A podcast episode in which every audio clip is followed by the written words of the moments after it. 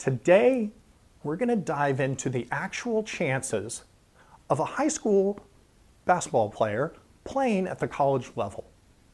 Now, I know a lot of you moms and dads have dreams of your son or your daughter playing in college. But what if those dreams are becoming unfair expectations? So today I'm going to dive into the actual numbers from the NCAA. And we're going to talk about how those expectations of yours might be affecting your entire family's basketball experience. And finally, I'm going to cover some options, some great options for those of you with dreams of your player going on and having a basketball college career. So let's jump in.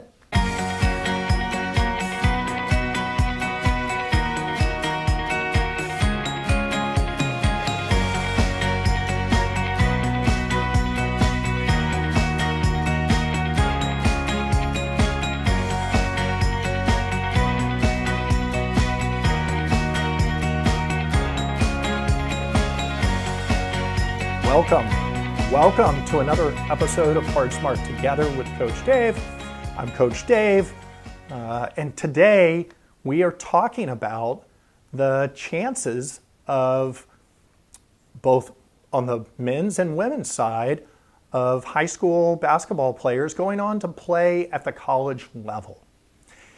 And so, you know, I, I want to be clear of why this is important to, to look into, but I, also want to be clear that this is not to discourage. This isn't to discourage the player who has dreams of playing at the college level, who has, you know, uh, families who have dreams of a scholarship. You know, uh, I had similar dreams. I'll share a very embarrassing story to kind of kick this off. When I was about, I don't know, 14 or 15 years old, and I was a high school basketball player, and I was no means a, a, star basketball player. I didn't even start on my high school team. Um, but I had dreams. I had such, uh, maybe at the time, unreal. Well, they were unrealistic, but they were dreams, and dreams are good to have. They're great for players to have.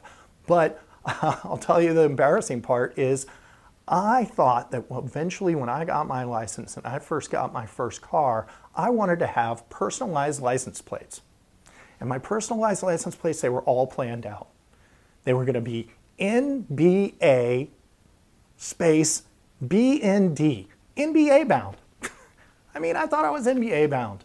Now, every kid playing out on the playground, playing on a high school team, you know, they have dreams and, you know, they have, you know, hours that they've spent alone hitting game winning shots in the NCAA tournament or, you know, playing as NBA players, you know, those dreams are, are great, they're valid, and I don't want to discourage those.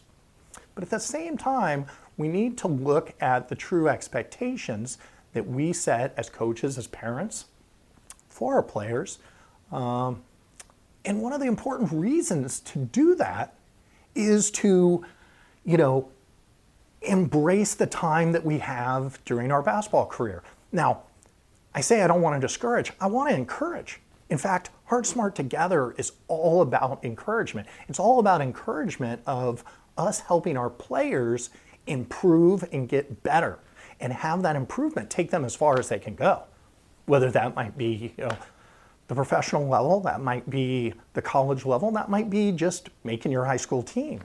That might be just embracing the time that we have in CYO or AAU or whatever the case might be. But I definitely want to encourage because Hard Smart Together is all about improvement, getting better, and, and taking that journey together. But we really need to put in perspective some of the unfair, I, I say unfair expectations that we might put on players as parents, as coaches, as adults. So, what I'm going to do, I'm going to look here and share with you the exact numbers from the NCAA. It's going to put things in perspective, and then we can talk about those numbers and, and how it might affect our experiences with our players. So here's the, the hard truth numbers from the NCAA. In men's basketball, there are over 540,000, to be exact, 540, 769 players at the high school level. Now, they have numbers that go 18,816 of those players will become NCAA college players at the men's side. So, what does that mean? That means only 3.5% of high school players will go on and play at the college level, NCAA college level. So, how does that break down? Only 1% are going to play at the Division 1 level. Another 1% will play at the Division 2 level. And it's a little higher, 1.4% will play at the Division 3 level. I'm a big fan of the Division 3 level. I played at the Division 3 level. Um, I think it's a great option and a great experience, but we'll, we'll get into that another time. I could, I could talk, maybe I'll talk an entire episode about the Division 3 level. But for today, I just want to break down these numbers. Now, what about the women's side? Women's side, very similar numbers, uh, less high school players. They've got 399,067 players playing at the high school level. Now, how many of those will go on to play in the NCAA? 16,509. That means a little bit better than the men, but still only 4.1% of girls that are playing high school basketball will go on and play at the NCAA level. That means 1.3% will go on and play at Division 1 level. 1.2% will play at the Division 2 level, and again, higher, 1.7% will go on and play at the Division three level. So let's put that in a, in a, the percentages are great, but I like to put it in, in better perspective as well. You know, one out of a hundred players on the men's side will play Division one. And only one out of 75 players on the women's side, girls basketball, will go on to play Division one you know, most varsity teams, they've got, you know, 10, 12 players on them. How many varsity teams to, to reach that 75 number or that 100 number? So it just kind of puts the numbers in perspective as to the actual chances of your son or your daughter going on to play. Now, that's not to say you might have a very talented, very great work ethic your son or daughter might be well on their way down that road. And again, this is not about discouraging. I love to work with those kind of players, but I also like to work with the players that are just going to enjoy their high school basketball experience or their middle school basketball experience. And so, you know, I'm going to use a couple of stories. These are real life stories to kind of illustrate why these numbers are so important and how our perspective can get so out of whack. I was introduced to a mom. And this mom, she was a soccer mom. So it wasn't basketball, but soccer numbers, if you look at these NCAA numbers, um, which I can share with you, you know, how to find them on the NCAA website, they're very similar for soccer, for, for basketball. This mom was talking about her player and how her player was going to get a scholarship to play soccer. I'm all in on, on hearing about their player. I love hearing about these kind of players. Like, really? She's going to go get a scholarship? How many offers has she gotten? Well, she hasn't gotten any offers yet. Really? Well, is she, you know, is she a starter? Well, she's not quite a starter yet. I said, okay, is she, you know, but she's getting playing time on varsity. Well, no, she's on JV. I said, okay, well, she's a freshman. Now she's a junior playing JV, not a starter. She's going to get a college scholarship. Now, you know, you and I talking today, you might kind of chuckle at that, like, well, those are really unrealistic expectations. But these were the true expectations of this mom. And I'll tell you how real these expectations were. Um, when I, in my blunt fashion, unfortunately, came out and told her, I'm sorry, but your daughter will probably never play in college, let alone get a scholarship. The chances are slim and none that she's ever going to get a even walk on. At that rate, she's a junior playing JV, not starting. She ain't getting a scholarship. Now, I should not have been so blunt because the tears started from this mom and she walked away. she had wrapped her head around the fact that they were well down, they were going down the path that her daughter was going to earn a college scholarship playing soccer. Now, what's I don't know if the tears were because she was running to the bank to see if she could pay for college or if it just, you know, blew her expectations. I think it was more, you know, people can talk themselves into a lot of things, but I felt horrible after this. I just want to be clear. I felt horrible, but these are the kind of expectations that parents sometimes place on their kids. And I can only imagine the pressure for this daughter who didn't make her varsity team, who's not starting on JV, and there's these expectations that there's going to be a, a college scholarship in the works.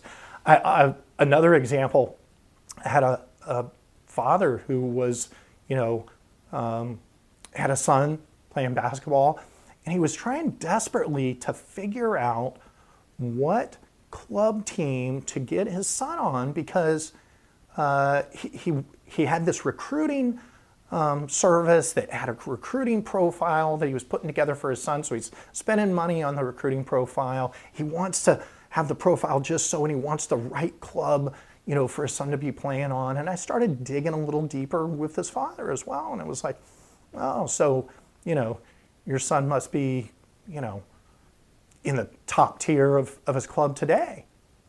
No, no, not the top team. You know, a lower team. Oh, well, he's he's obviously the best player on that team. No, no, he's you know, Jimmy's the best player on that team. So he's currently not at the top tier of the club he's playing in. He's not the top player on his team. I mean, instead of worrying about like recruiting profiles and you know things like that. Maybe you know maybe he needs to work on his game. Maybe you guys need to work together and get him back to that level. Because and I said to this father, I said, how, how many eh, you know AAU club programs do you think there are in the country? Oh, there's a lot. How many top tier teams on in each AAU program? Oh, there's you know top tier teams. And how many Jimmies do you think are out there? that are the best player on their team. There's a ton of Jimmies. There's a ton of Joes. You know, another another talk. But you know, there's a ton of players that are ahead of, you know, where your son is currently. But the expectations were, well, we've got to get this recruiting profile put together. We've got to get him ready to, you know, be recruited by these colleges. His son was nowhere close to that. So again, not to discourage, but as a reality check, these are a couple of discussions I've had with parents and, be you know, in the past, and these might be, you know, these might be hitting you kind of hard, like, oh, I might have some unfair expectations going on as well. You know, now where do these expectations come from? You know, I mentioned this father was paying money to a recruiting site. It was putting together a recruiting profile. So, you know, they're going to encourage, they're going to keep you know, sharing that dream. You know, club teams, club teams that accept money from players to play, you know, and they, they make money off of that dream. Um, you know, trainers. And, and there's nothing wrong with club teams. I'm not saying that, or club coaches, or recruiting sites. There's value in all these things. But if you want an honest assessment of your son or daughter's playing ability, I know that you probably think that their high school coach is a real pain in the butt and doesn't know what they're talking about. But guess what? They're probably the most honest assessment of your son or daughter's talent there is. You know why? Because they're not making money off of you. They're probably not making a whole lot, if anything, coaching at the high school level. And so they're probably the best assessment of the talent. Um, some of those other folks, whether it's a club coach or a trainer or a recruiting service or a recruiting site, they need you to believe. They need you to believe that, hey, instead of it being one in a hundred chances, or even you know three in a hundred chances of playing at the college level, they need to flip flop that. 97 out of 100 are going to go play at the college level. They need parents to believe that. And so that's the messaging that I think, you know, we hear for a lot of players. Now, again, I said I didn't want to discourage, you know, but what does this mean for parents and players and their basketball experience? Well, you might be you might be surprised, you might not be surprised. But the number one reason, the number one reason that any kid or player of any sport stops playing that sport wasn't fun anymore. So, you know, sometimes these expectations, sometimes these unrealistic goals, they get in the way of the fun experience that your player is trying to have. And that you, as a, as a family, can have the, the time you can embrace together, to the time you spend together on the process of getting better, on the process of making that high school team, on the process of making the next level, making varsity, on the process of becoming a starter, on the process of just enjoying being a role player on the team. Whatever that process takes you, the process of getting better, the, that experience is really important to keep the fun in it. And so, uh, what I would say is if your player does have a, a, goal of playing in college, don't discourage it. Encourage it in every way you can. That's what this, like I said, this is what Hard Smart Together is all about giving us as parents and coaches some tools that we can help our players get better and help them enjoy that, that journey. Now, you know, you'll hear me almost every time I talk talk about the time that we spend with our players. Well, time's really important, and because we don't have a lot of time, really maximizing that time with our players are, are important. So again, I'll I'll point out, you know, there's a, there's a link at the bottom of this video um, to a free resource I make available.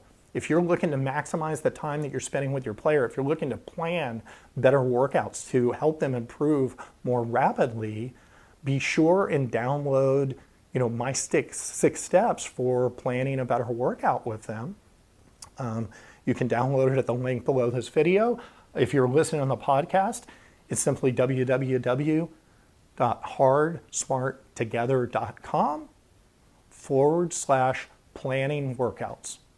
Planning workouts. So, you know, I always talk about, you know, resources for you guys, and, and that's a free resource. You can download some templates that'll get you started. You'll, you'll learn about those six steps that I think is critically important to uh, planning your time together. But you know, that's a way to encourage them, spending the time, teaching them, helping them get better, encourage them on that dream, but set realistic expectations as well. Now, when it comes to encouraging that dream, sometimes we get so tunnel vision on the only option is Division One. The only option is a scholarship. The only option is, you know, playing. So, what I think is important is also to broaden your players' horizons and share options for them. First of all, these are NCAA numbers. So there's other areas that you could play college level basketball. This doesn't include community college. So maybe uh, your player needs a couple of years of development. They could go on to a community college. They could then go on to one of the NCAA schools. There's NAIA schools. So there's options there. But there's a lot of options. You know, you, you can't get so narrow-minded that I've got to have scholarship or bust. You know, just being able to walk on. I'm going to share a, a quick success story of a walk-on um, that I know of years ago at St. Mary's College. Uh, there was a player, Beau Levesque, who um, played at a local high school, De La Salle, in the area. He initially walked on at a local great program, St. Mary's College. He eventually earned a scholarship and uh, had some great moments in the NCAA uh, tournament. So he got significant playing time. Uh, the farther his career went, um, he got some significant, uh, you know, made some significant contributions in the NCAA tournament, made some great memories. And I'll tell you, today, that experience of going from, you know, great high school program, walk on, you know, growing his career, he's now a player development coach with the LA Clippers. So there's some options for, you know, that doesn't in- include immediate scholarship. there's also some options if maybe playing is not in the cards. Maybe you know your son or your daughter really want to go to a specific school and they're really talented at basketball and they could go on and play at community college for a couple of years and maybe earn a scholarship and maybe go on playing they want basketball in their life but they really want to go to a, uh, a different school for a different experience you know there's a ton of options for participating and having basketball in your life that don't include necessarily being a player or being a scholarship player. Um, I'll give you some examples. You could become a team manager. And you might laugh about, well, I don't want to be a team manager or I don't want my son or daughter becoming a team manager. But I'll tell you what, if I had to do it all over again and I didn't go the Division three route and become a player, and I happened to go to maybe a Division one school and I couldn't play at that level, I would have become a manager and I would have dove into the video side. Why? Because video analysis, and I'm going to talk about that a lot uh, as we go forward, video analysis is so important for improvement. But as far as like if you want to have a great basketball career and a great basketball mind, become a manager for a team. Ask them, maybe at first you're just setting up the camera and shooting the game, or you're becoming part of a crew. Maybe at some point you're breaking down film. You know, you're learning from the coaches. I mean, there is so much to be learned from video analysis. I, I think of uh, at um, at uh, the Miami Heat. He's one of the long, longest term, you know, NBA coaches we have. He started as a uh, video guy. So, you know, if I wanted basketball in my life, I'd probably become a manager and really dive into the video aspect of improvement, of, of game preparation, and, and all those types of things. And you can do that as a team of managers. Um, another one, if you just like to play, um, you know, we, when we were at St. Mary's and I was on the women's side, we had uh, practice players that would come in that were good high school men. We wanted our, our players playing against guys. So sometimes we had a, a team of you know managers slash practice players that could compete against our women.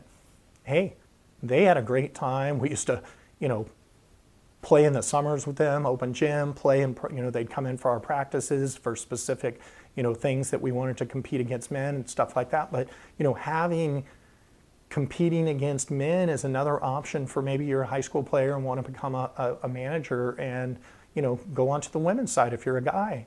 Um, there will be opportunities to participate and be part of that program. I mean, there's tons of opportunities to keep basketball in your life. Look at me here. I'm not a coach anymore. I don't coach a program.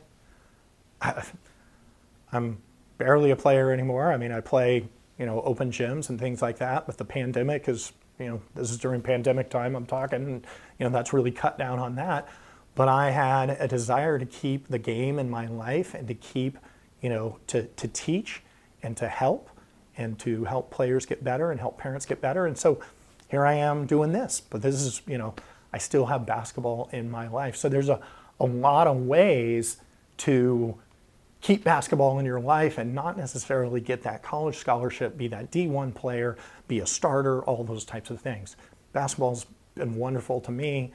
I'm sure it's wonderful to your family. And so, you know, but keeping in perspective, you know, what are the chances of, of being that Division One scholarship athlete that starts and you know wins the NCAA tournament? Great dreams. Don't make them unfair expectations. So now you kind of have the cold hard numbers, you know, straight from the NCAA. You know eh, what that journey to playing in college really is, what those numbers are like you know, what I hope it does, I hope it motivates those families that truly have that dream.